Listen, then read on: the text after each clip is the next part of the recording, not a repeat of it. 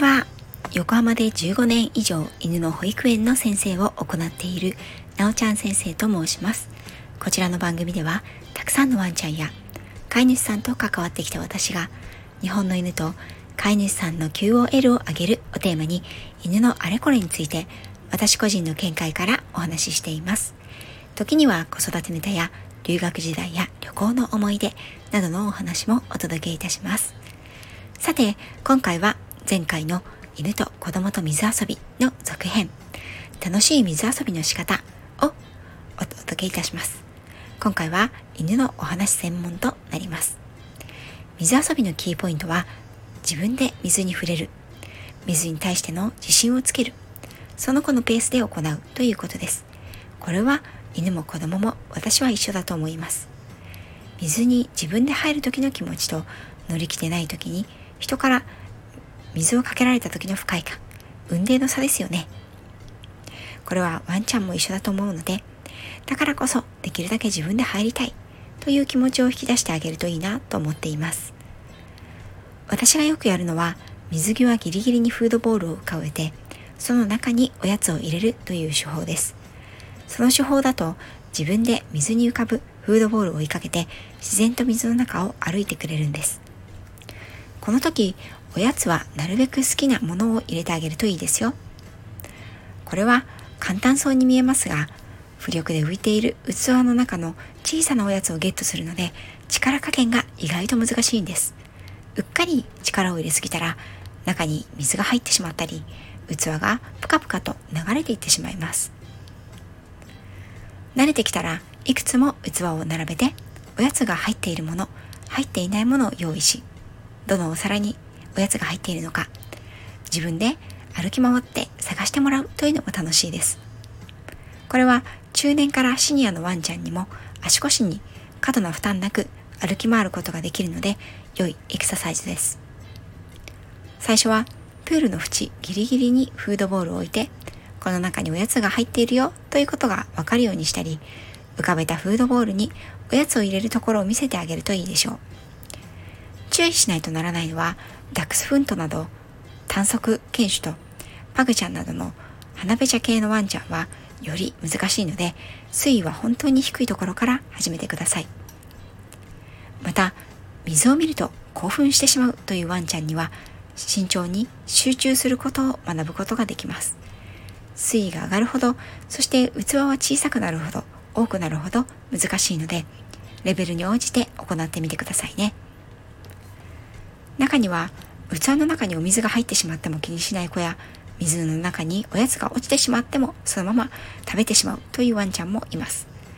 割と多くが濡れたおやつやは食べたくないという子の多いです。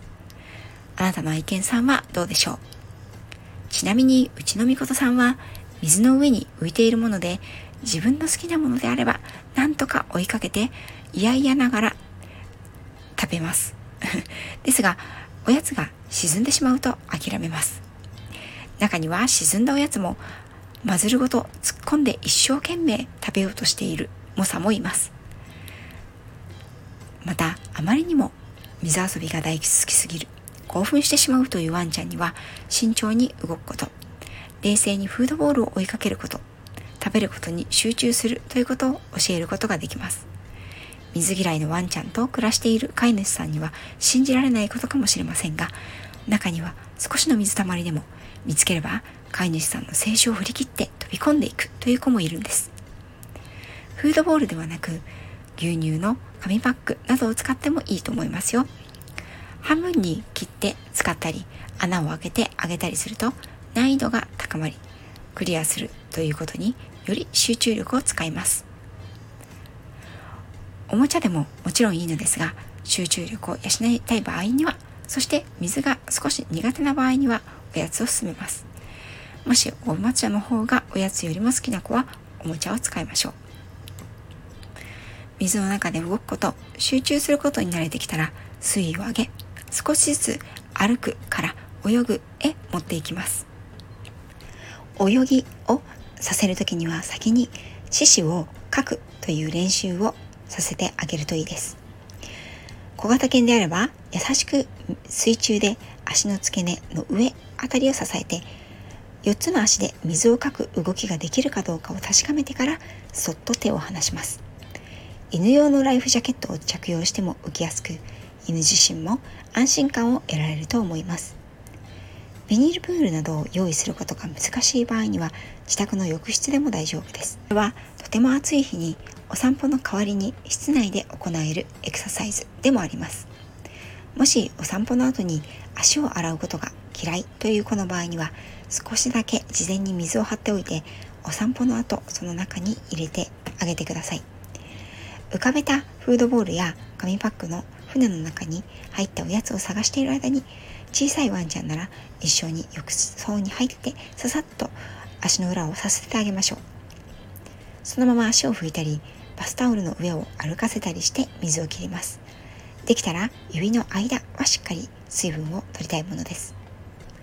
人間でも同じですが犬たちは観察学習をします。